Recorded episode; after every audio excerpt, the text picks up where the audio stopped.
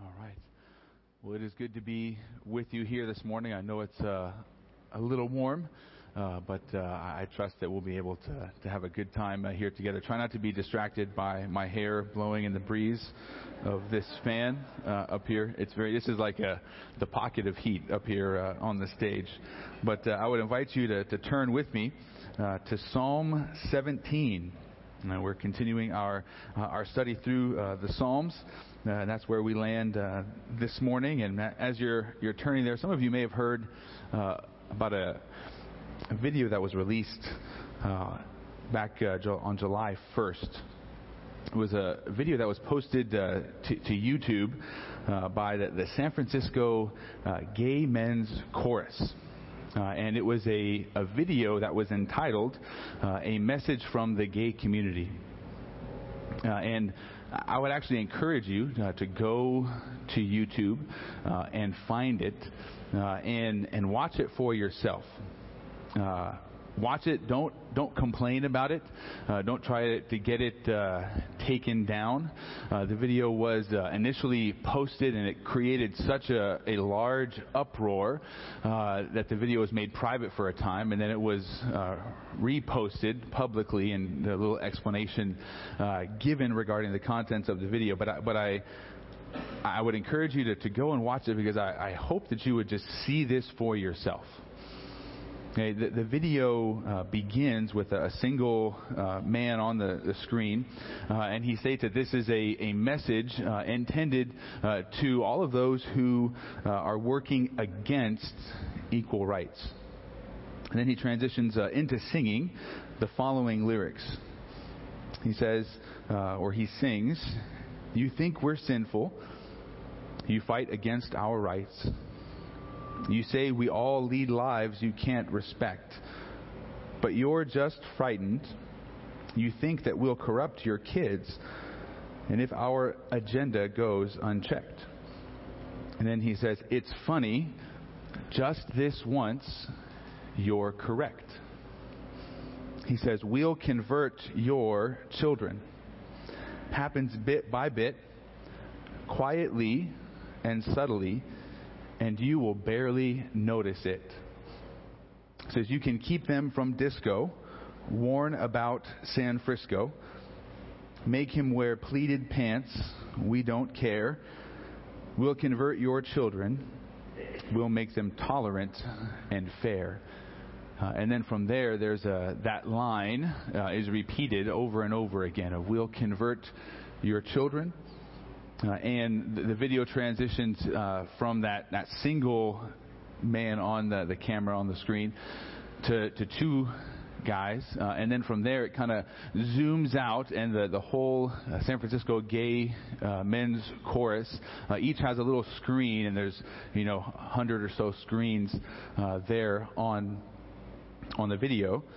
Uh, and over and over again, they say, will convert your children. And another line as well says, We're coming for your children. Uh, and you can imagine this, this created quite uh, the uproar. Uh, and so, in the statement underneath the video, uh, what you'll see is that the, the video is described and released by this choir as a satirical, tongue in cheek video. Uh, they're just joking. It's all a big joke. Uh, and the, I would say that the video is neither satirical or uh, tongue in cheek. Uh, the, uh, this video brought this proverb to mind. Like a madman who throws firebrands arrows, and death is the man who deceives his neighbor and says, I was only joking. I think that's the, the idea here. This is a, a bold and brazen proclamation. It's, it's an arrogant and it's a very boastful taunt directed towards parents. They are announcing their plan and daring us to stop them. Now, back when I was playing football in, in high school and college, that was like the ultimate taunt. Okay, if I were to, as the quarterback, were to, to come up to the line of scrimmage uh, with my opponents right there lined up against me, and I were to say, "Hey, we're going to run the ball right here," and there's nothing that you can do to stop us. I'll tell you what we're going to do, and you still won't be able to do anything. That's the ultimate taunt. And that's what is being presented to us here. We now live in a world where this kind of taunt is acceptable, where it's cheered on. Uh, and people actually believe this is it's all just a a joke. It's all just fun, tongue in, tongue in cheek. The pressure that this exerts upon us and upon our children. We now live in this society. And the pressure is intended to be exactly as it was described uh, by this chorus, right? Happens bit by bit, quietly and subtly, and you will barely notice it. And and for most of the culture, I would say it has not been noticed. It has flown under the radar for about the last 30 years. If you want to read a very interesting uh, essay, uh, go and Google uh, an essay called "After the Ball." Uh, it was an essay written by two uh, homosexual advertising executives back in the late 1980s. Uh, and in that essay, they outline how they will uh, change the American culture to get Americans to accept homosexuality. It's phenomenal uh, in terms of making sense of this world. Scary and sobering in how successful they have been. Written in the late 1980s, and you read this now, and they have uh, they have knocked down all of the dominoes that they set out to. But this is the, the pressure that we live in, and, and most of the culture has not recognized it. But as Christians, we, we must recognize it. We have to recognize that this is now the world that we are living in and the pressure that we face. We don't see it initially, but it is pressing in upon us. And how are we to respond to this sort of pressure? Uh, pressure where uh, prideful and arrogant people uh, announce their plans to, to come after us and our families, and then they seek to carry it out. How are we to respond to this attempted transformation of our culture and the subversion of our children? Well, ours is not the first generation in the church. We are not the first generation of God's people to, to deal with these types of pressures. And, and the psalm that we are going to, to read this morning uh, is a psalm that teaches us how to pray as a people who are under pressure. David is writing this psalm uh, as a man on the run. As we'll see, David is uh, in this psalm being chased by an unnamed individual, being persecuted and, and pursued and pressured, fearing for his life says people are, are surrounding and plotting against him. And I think we will be able to to see how we should pray in response to the pressures that we face based upon what David outlines for us here. And I, I would invite you to, to read along with me. We're going to read through all 15 verses of this psalm.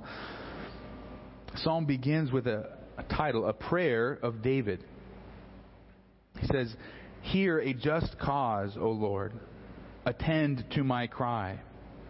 Give ear to my prayer from lips free of deceit. From your presence, let my vindication come.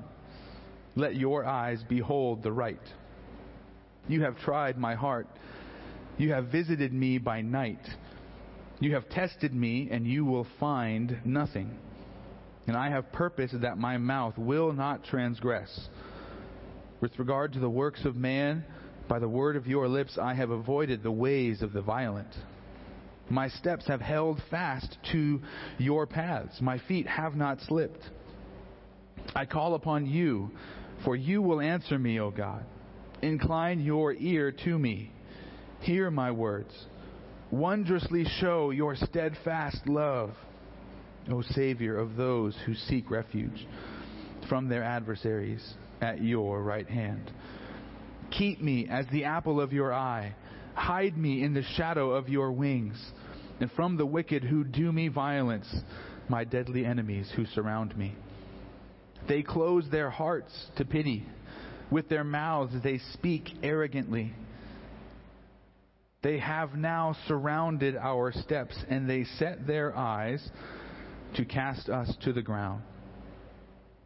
He is like a lion eager to tear, as a young lion lurking in ambush. Arise, O Lord, confront him, subdue him. Deliver my soul from the wicked by your sword. From men by your hand, O Lord. From men of the world whose portion is in this life. You fill their womb with treasure. They are satisfied with children, and they leave their abundance to their infants. As for me, I shall behold your face in righteousness. When I awake, I shall be satisfied with your likeness. Let's just pause and pray.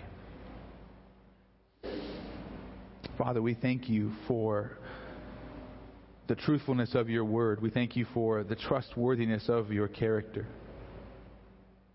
Father, I ask that you would now lead us and guide us, that you would open our eyes to behold the truths of your word, that you would illumine our minds to comprehend the weight of your truth. We pray that you would soften our hearts to apply your truth to every aspect of our lives, no matter what the cost of our obedience. We pray also that you would encourage our souls as we behold your character, as we behold your track record of faithfulness to your people.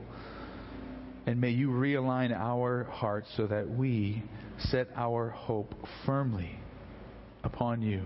Even as we sang, Lord, help us to, uh, for I guess, to realign our hearts so that you are all to us. We pray this in Jesus' name. Amen. So as we as we study this psalm, David is is praying to God because even though he is innocent, uh, even though uh, he is blameless, he is being persecuted. He is being pursued by this unnamed individual, more than likely King Saul. Uh, and if you, if you, think about it, there is a, a certain amount of pressure that comes upon your life if the king is coming after you, right? That that creates problems and situations. Uh, and he is feeling this pressure.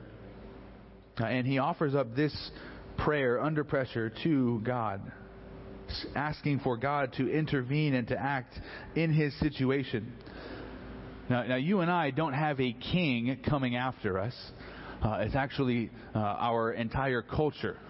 Uh, the bigger, larger uh, society is starting to, to place their, their hand and pressure upon us, leading us and guiding us in a certain direction, uh, to align ourselves and conform ourselves into their image rather than according to the image of Christ. And so, what we're going to see is how we ought to pray uh, as a people under pressure. But when we feel this pressure from the world, how should we pray? How should we respond in faith?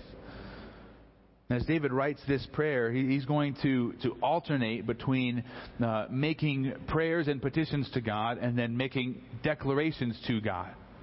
He's going to make requests and then he's going to make some, some statements. Uh, and each of his declarations uh, is going to be a, a support or an explanation to what he is praying and why he is praying. Uh, and so you could divide this psalm into three portions. Each one begins with a prayer. Uh, and then it has that declaration and that explanation uh, that follows after it. And what we're going to see in these three divisions are three ways that we can pray when we face the pressure and persecution from the world around us. Now, and the first way that we can pray is found in verses 1 through 5. We can say this that in our innocence, we can pray for vindication. If you look with me at verses 1 and 2, you see David praying for vindication. He says, Hear a just cause, O Lord. Attend to my cry. Give ear to my prayer from lips free of deceit. So that David begins his prayer to God by asking to be heard. Right, a threefold repetition of this idea. Hear, attend, give ear. Just crying out to God, please hear me and he doesn't just want God to, to hear him and then move on. He's crying out, saying, Hear me, God, and respond. Answer, don't leave me in the situation that I am in. Bring me out of this situation and draw me near to you. Bring me out of this. The verse 2 then describes the specific predicament that David is in. Now, he is unjustly persecuted and maligned and attacked. He says, From your presence let my vindication come. Let your eyes behold the right. Because God, I know that I need help and I know I'm being attacked and maligned and persecuted, but I, I can't fix this. I need you to act, God. And he entrusts his vindication in this situation. It's not a, a just try harder to, to, fix the situation, David. He, no, he's crying out to God, asking God uh, to vindicate him and and to bring justice to the situation, which is, when you think about it, a very bold claim to make. Because if you're going to, to pray for justice and truth to win out, what do you have to be very sure of? That you're the innocent party.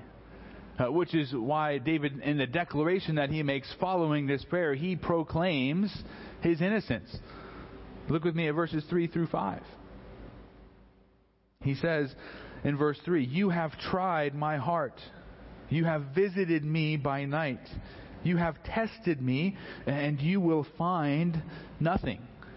Now, in those first couple of lines in verse 3, we have two big pictures that David is pointing to that prove and demonstrate his, his innocence. The, the first picture that David uses is the idea of metal being refined.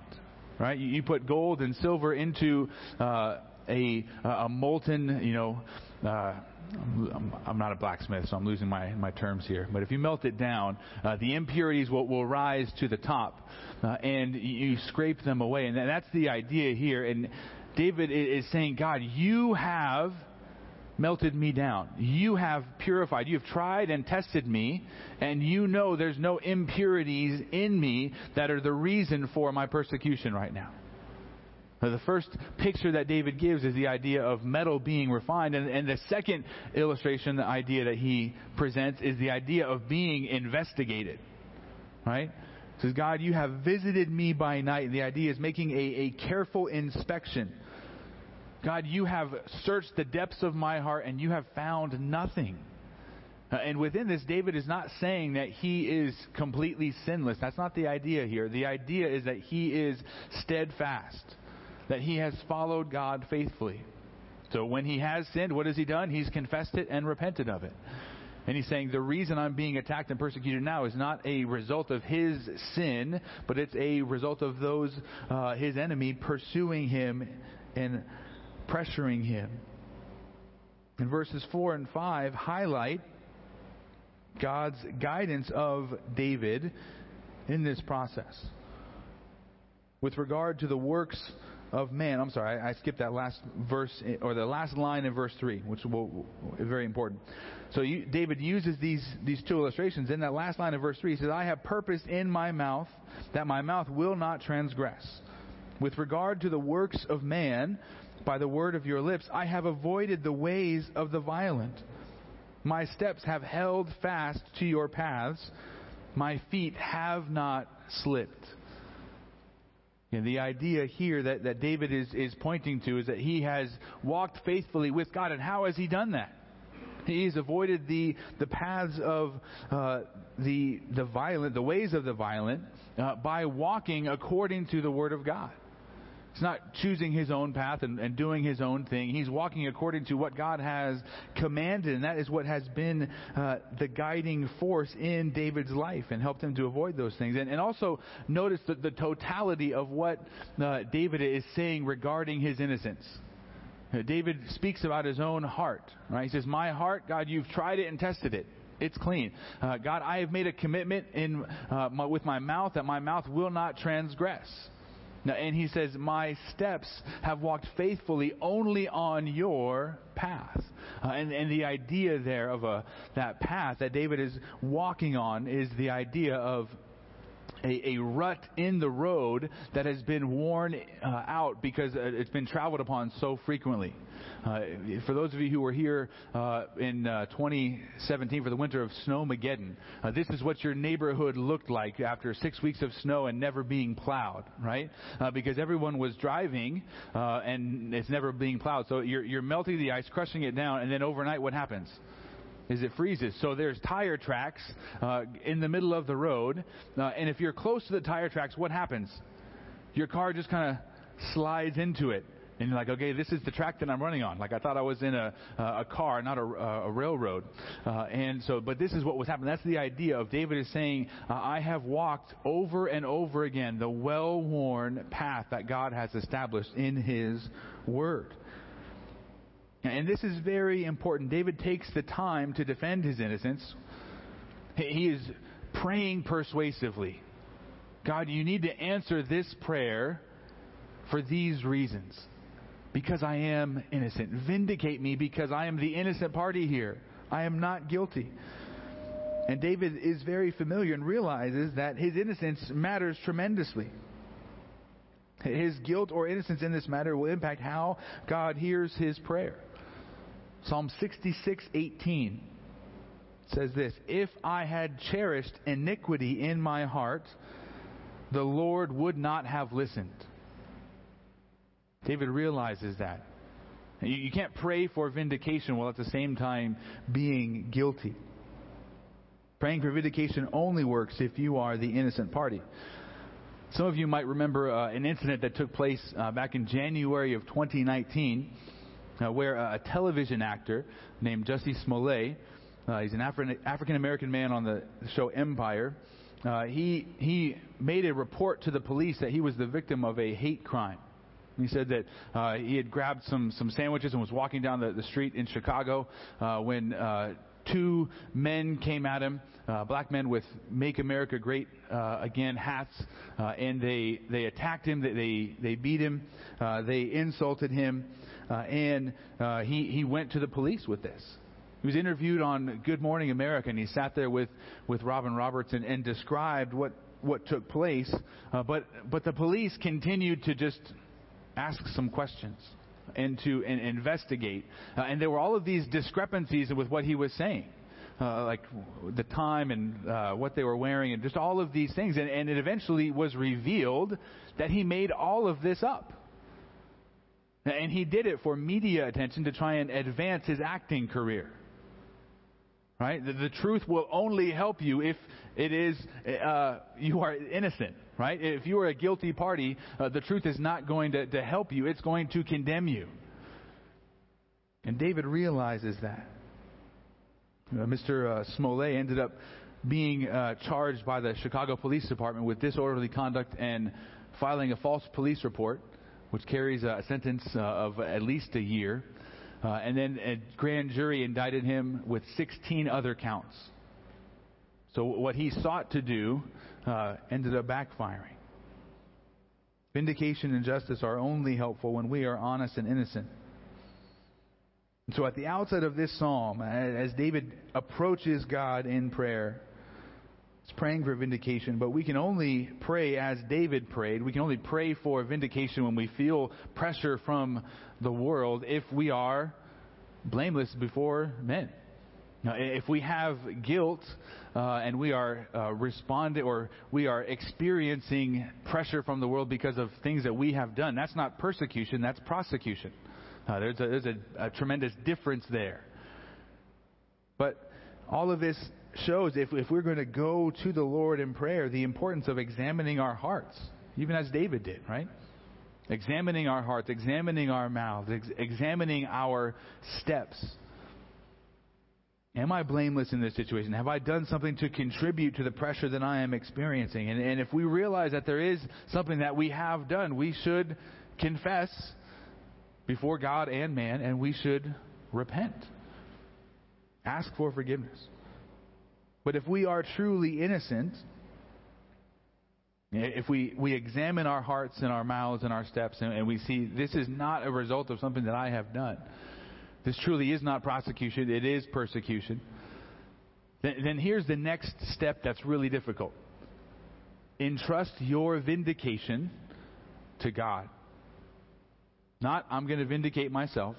But he says, let, God, let my vindication come from your presence. Self vindication rarely works, and it usually leads to conflict. Right? How does that work when you and your spouse are in an argument and you want to vindicate that you are right? Does that lead to a resolution of hostilities, or does that amplify the hostilities usually? Right? Uh, you, we end up going on crusades when we need to to step back and allow God to vindicate in so many situations. That's, that's true in a microcosm in our homes and in an even greater sense before the pressures of the world. Right? We need to allow time and truth to reveal uh, the nature of our character and the nature of certain ideas and ideologies that are out there in the world. And this is the first way that we can pray when we face pressure. We can pray for vindication from God. For the truth will be revealed in His time and in His way. And then there's a second way that we can pray when facing pressure. It's found in verses 6 through 12. And in our distress, we can pray for preservation. Now look with me at verses 6 through 8. That, that's where we will find David's prayer for preservation in the middle of his circumstances. He says, God, I call upon you, for you will answer me, O God. Incline your ear to hear me. Hear my words. Wondrously show your steadfast love, O Savior, of those who seek refuge from their adversaries at your right hand. Keep me as the apple of your eye. Hide me in the shadow of your wings. Now, all of this be, begins with, with David in verse 6 having a certainty that if he cries to God, that God will hear and answer. Oftentimes, that's the first barrier to our prayers, right? If we are not convinced that God's going to hear and respond, what do we do? Nothing we don't pray. Our motivation to pray is in response to a conviction that God will hear and respond to our petitions according to his will. And David has that conviction, so he turns to God and pleads with him, again, to be heard and answered. And then verse 7, the petition at the beginning of verse 7 really is the focal point of the psalm. Uh, it is the main prayer request that David brings to God. He says, Wondrously show your steadfast love. Now, the idea there is that God will show and, and amaze and reveal himself and his character by doing what? How, how, does God reveal his steadfast love? Well, he does that by repeatedly saving and rescuing his people in their moments of distress. Now, now the, what, the language that David uses here is very intentional uh, and it points back to something in Exodus. So I'd like you to keep your finger here in Psalm 17 and turn with me back to Exodus 15. What we're turning to in the book of Exodus is a song. Uh, it, it is a, a worship song that David would have been familiar with, even as we are familiar with the songs that we sing on Sunday mornings. Uh, it is a song that, that recalls how Yahweh the covenant God of Abraham, Isaac, and Jacob, kept his covenant promises, and he rescued the children of Israel out of slavery in Egypt, and he brought them uh, out of it into the promised land. If you look at the very beginning of Exodus 15, now you'll see the title is The Song of Moses. Now, and look with me at verses 11 through 13. And there's going to be three key words from Psalm 17, verse 7, that appear in verses 11 through 13. Verse 11 says, Who is like you, O Lord, among the gods? Who is like you, majestic in holiness, awesome in glorious deeds, doing, there's one of our words, wonders. How did God reveal himself in the Exodus event? With wonders. With ten plagues and with parting the Red Sea. Verse 12, you stretched out your right hand, there's another one of our words, and the earth swallowed them. You have led in your steadfast love, there's our third and final word, the people whom you have redeemed, and you have guided them by your strength to your holy abode. So this is, this is what David is saying here in Psalm 17. He's not praying to God in isolation and just saying, God, can you just help me this one time? He's saying, No, God, continue to do what you have always done. Continue to be the God who is faithful to all of his covenants, who always keeps his word, and save and rescue me. Reveal yourself in a saving way and rescue me now in the same way that you revealed yourself through wonders during the Exodus. That's what David is praying and asking for. But then David continues to, to add to these requests. Verse 8, uh, a, a familiar phrase uh, in our own uh, English vernacular, maybe not as well understood, but keep me as the apple of your eye. Hide me in the shadow of your wings. So why does he say that? Keep me as the apple of your eye. Speaking of the, the pupil uh, in the eye, like why would David, why would David make that request? You're like, what, what does he mean by that? Well, if you, you ever try and touch your eye, try and touch your pupil, what happens? What does your eye do to defend the pupil? It closes up. It guards it. If, if there's danger of something that is, is approaching your eye, your eye will close.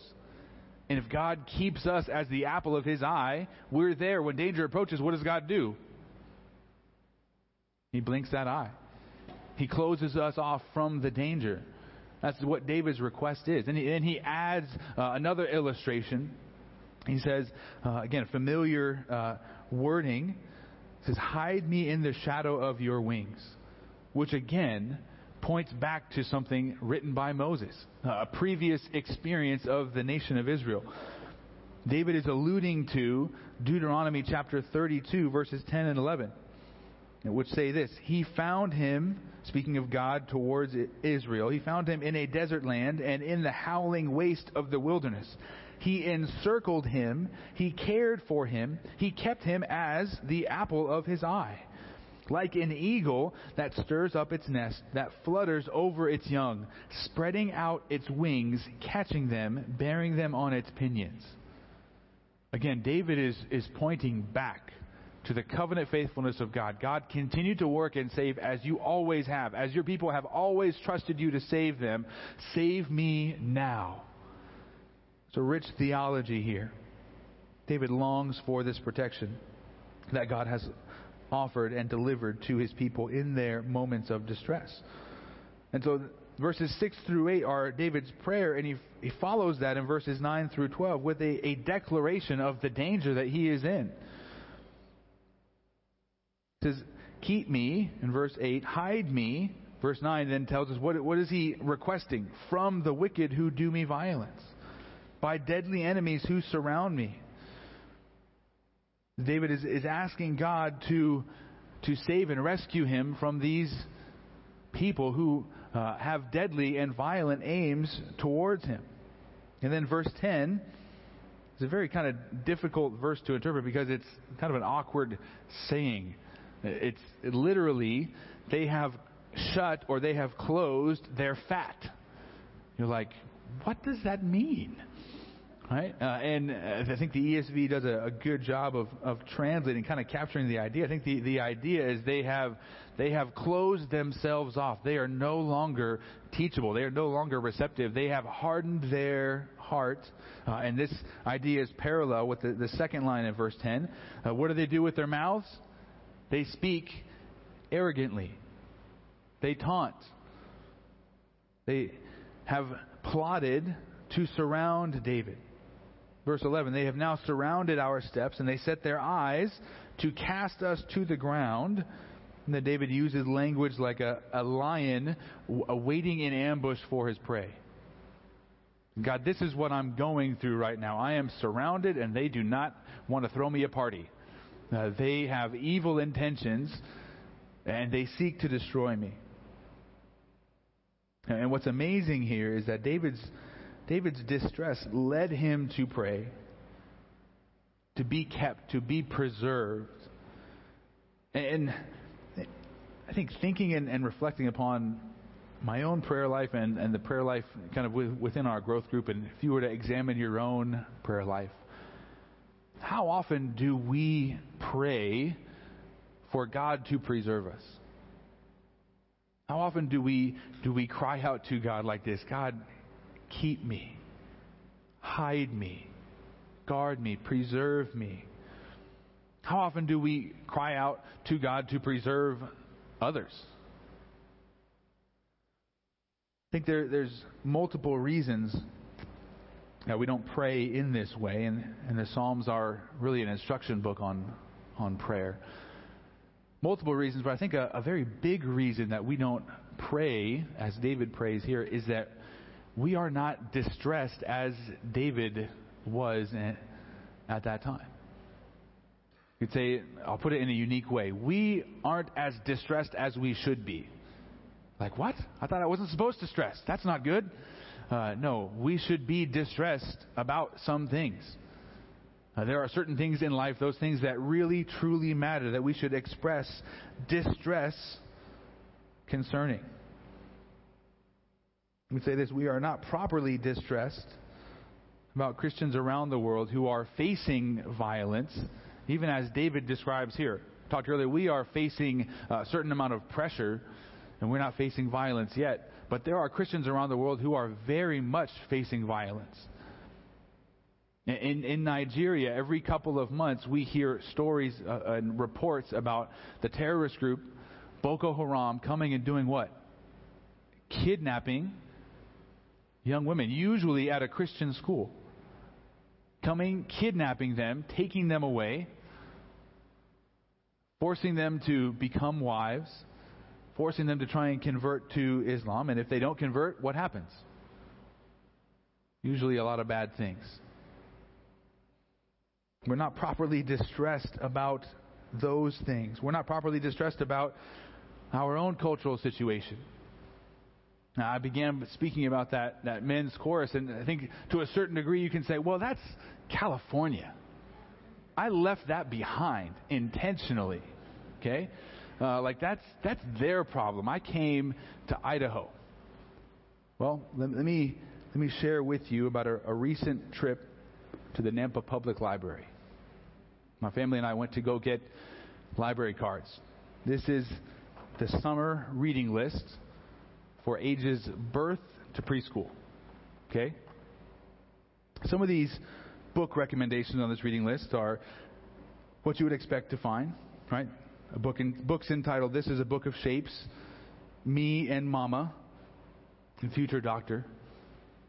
But there were there were other books on this reading list that caught my attention. The Anti-Racist Baby.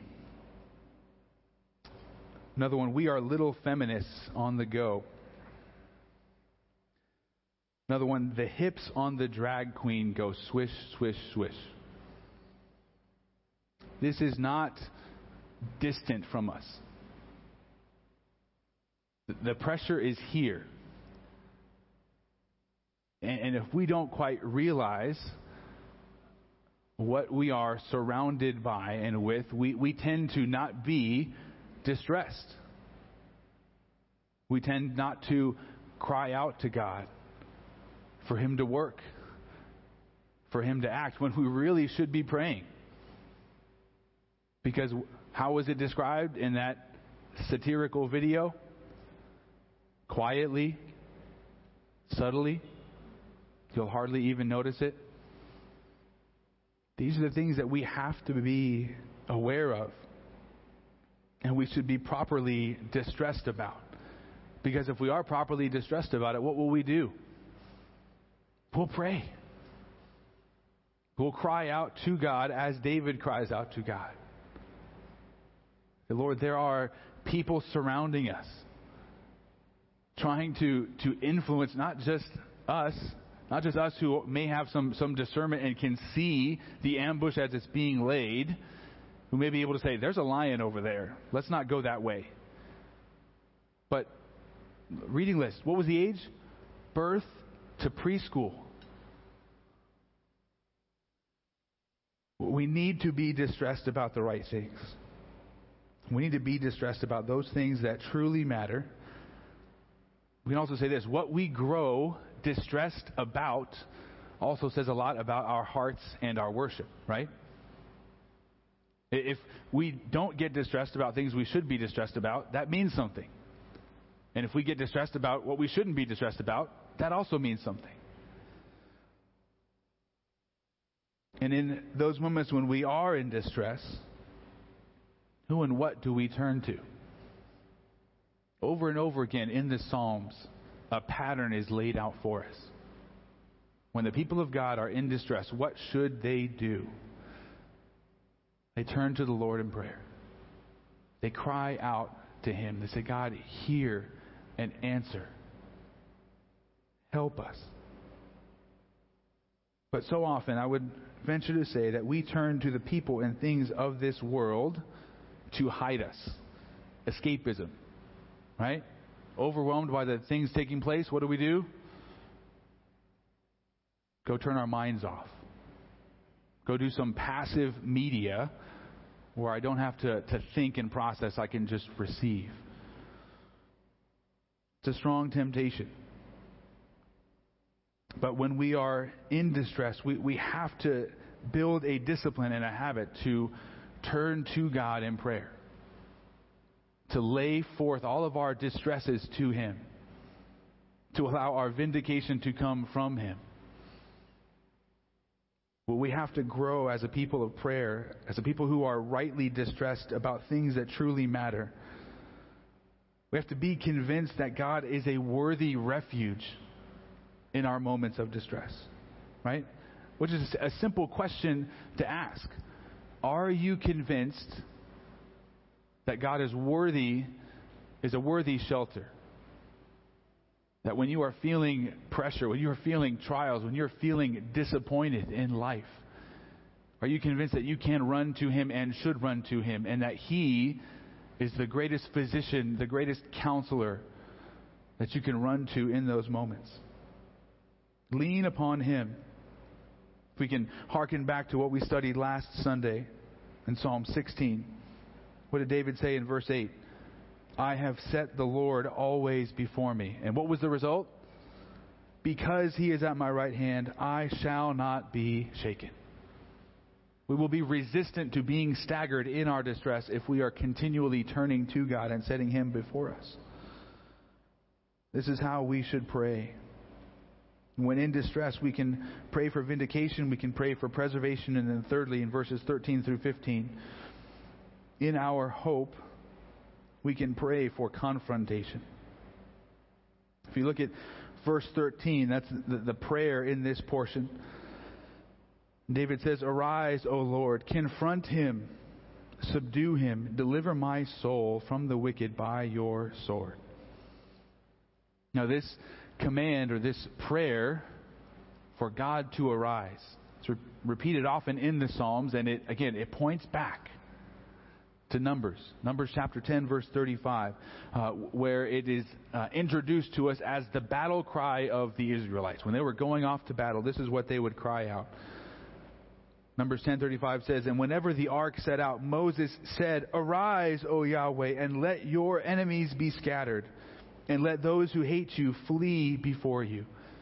Again, David is pointing back to that and said, God, what you have promised, I'm, I'm going to hold you to. Arise, O Lord, and act right now. And think about the, the prayers that he, that he makes after that. Arise, O Lord. And then he says, confront and subdue. That, that's strong language, right? We're not used to language like this. The idea of confronting is, hey, get in his face. The idea of subduing is cause him to bow down.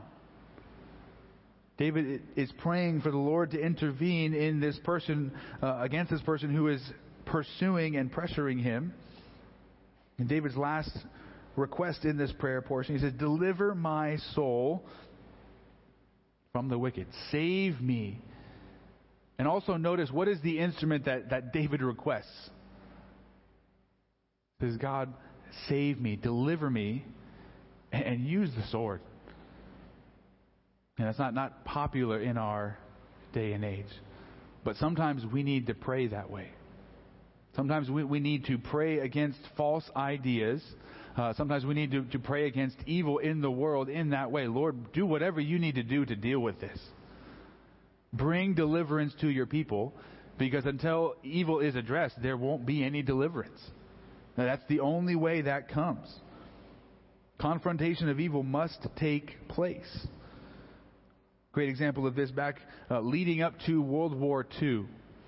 Hitler is uh, in power in Germany, uh, and the Prime Minister of Great Britain, a man named Neville Chamberlain, he had this idea that if he just kept giving Hitler what he wanted, Hitler would eventually be satisfied and they could have peace.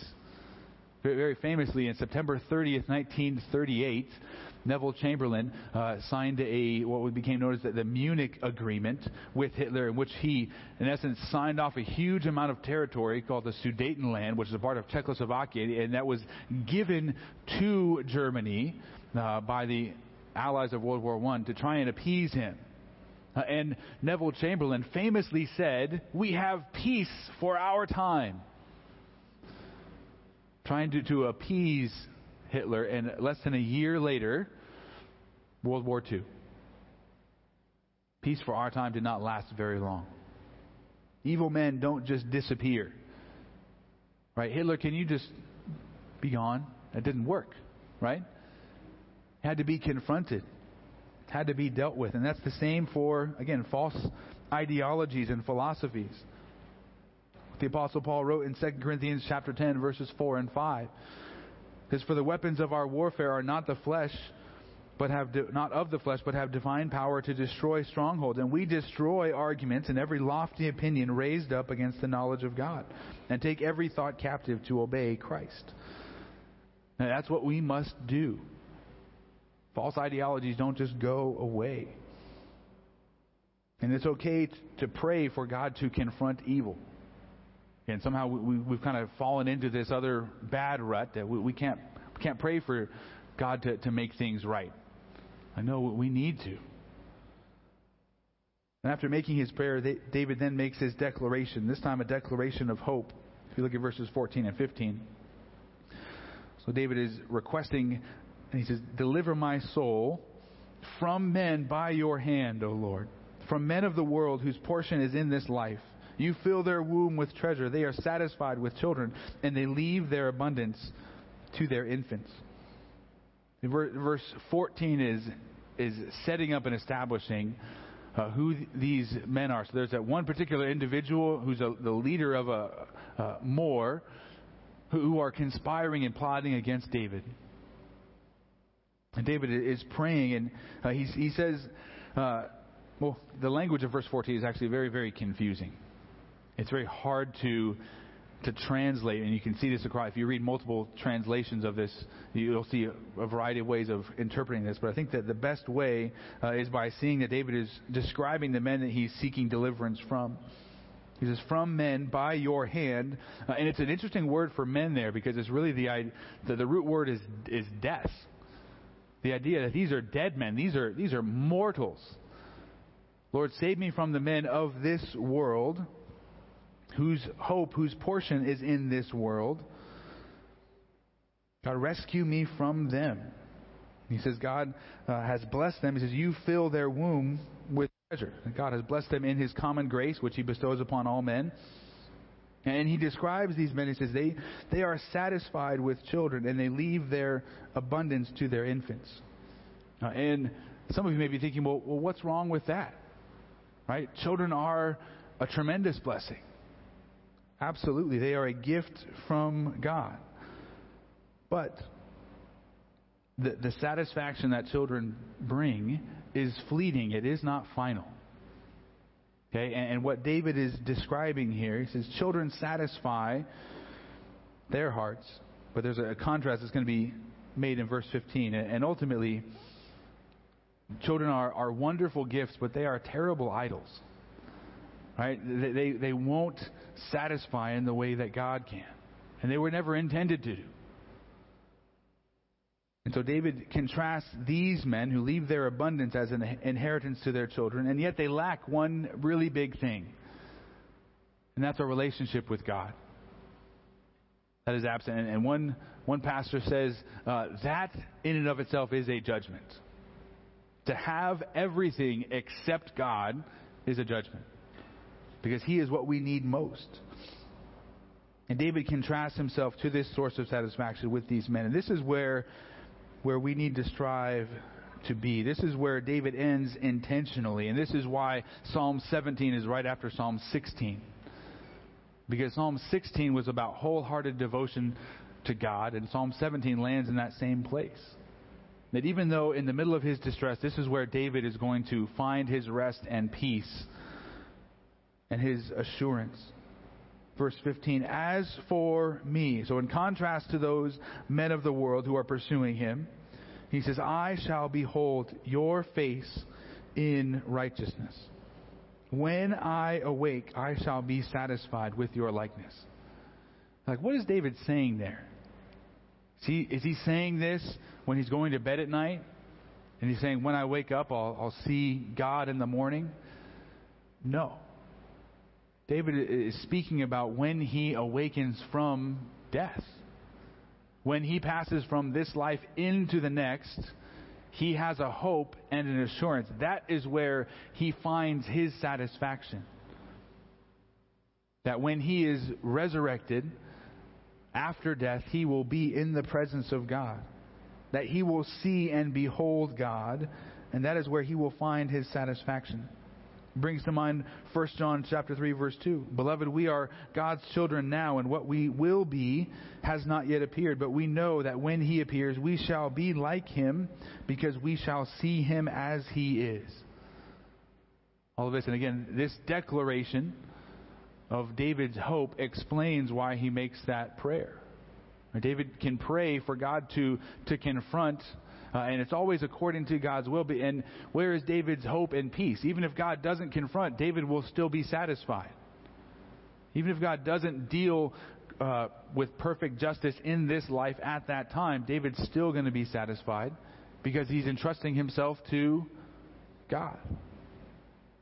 That's where we should live. Right? We should pray for confrontation. We should pray for wisdom and, and how to address situations. But ultimately, we can find peace because our ultimate hope is not in this life. Nothing in this world is going to satisfy us, but God will.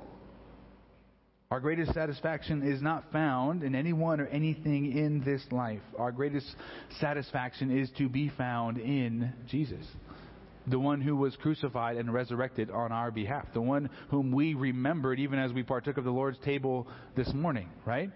We are recalling and remembering what he has done on our behalf, and that one day we will be with him.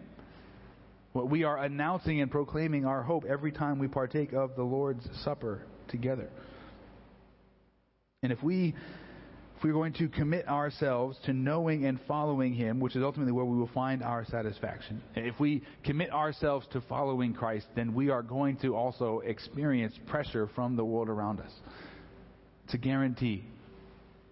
Then how do we respond to that pressure? Well, as we've seen here, we've been instructed on how we ought to pray.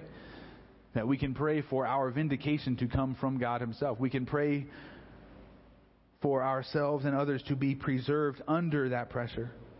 And we can pray that false ideologies and evil men will be confronted and dealt with as God sees fit. And we can find our ultimate hope and rest and satisfaction uh, in the one who has saved us, the one whom we will be with, the perfect one who promises us forgiveness, reconciliation, and resurrection. That's what Jesus promises us. Jonathan Edwards, who I mentioned last week, is making those 70 resolutions. Uh, as, a, as a father, uh, he had a daughter named Jerusha. And Jerusha was characterized by a great love for the Lord. And as a teenager, uh, there was a, a, missionary that came uh, to live with uh, the Edwards family. So Jerusha's just a, a, teenager, and this missionary named David Brainerd comes. Uh, he is in the process of dying of tuberculosis, or consumption as it was known back then. And she ministers to him for months leading up to his death. And they develop such a close uh, friendship that they actually got engaged, even though he was about to die. David Brainerd died in October of 1747 at the age of 29, and just four months later, Jerusha Edwards, at the age of 17, caught a fever and died within a week.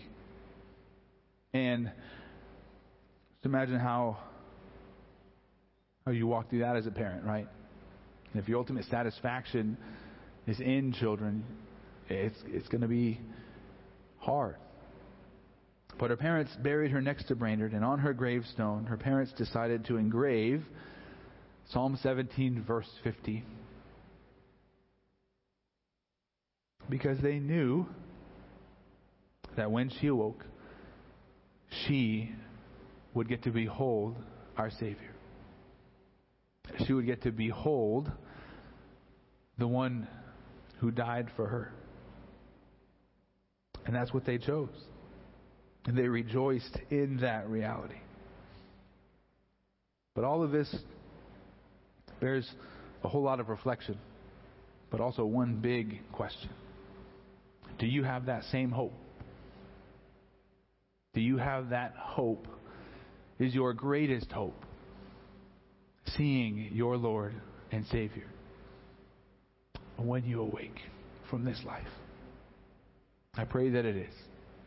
And we can rejoice in the hope that we have, no matter how much distress that we face. Amen.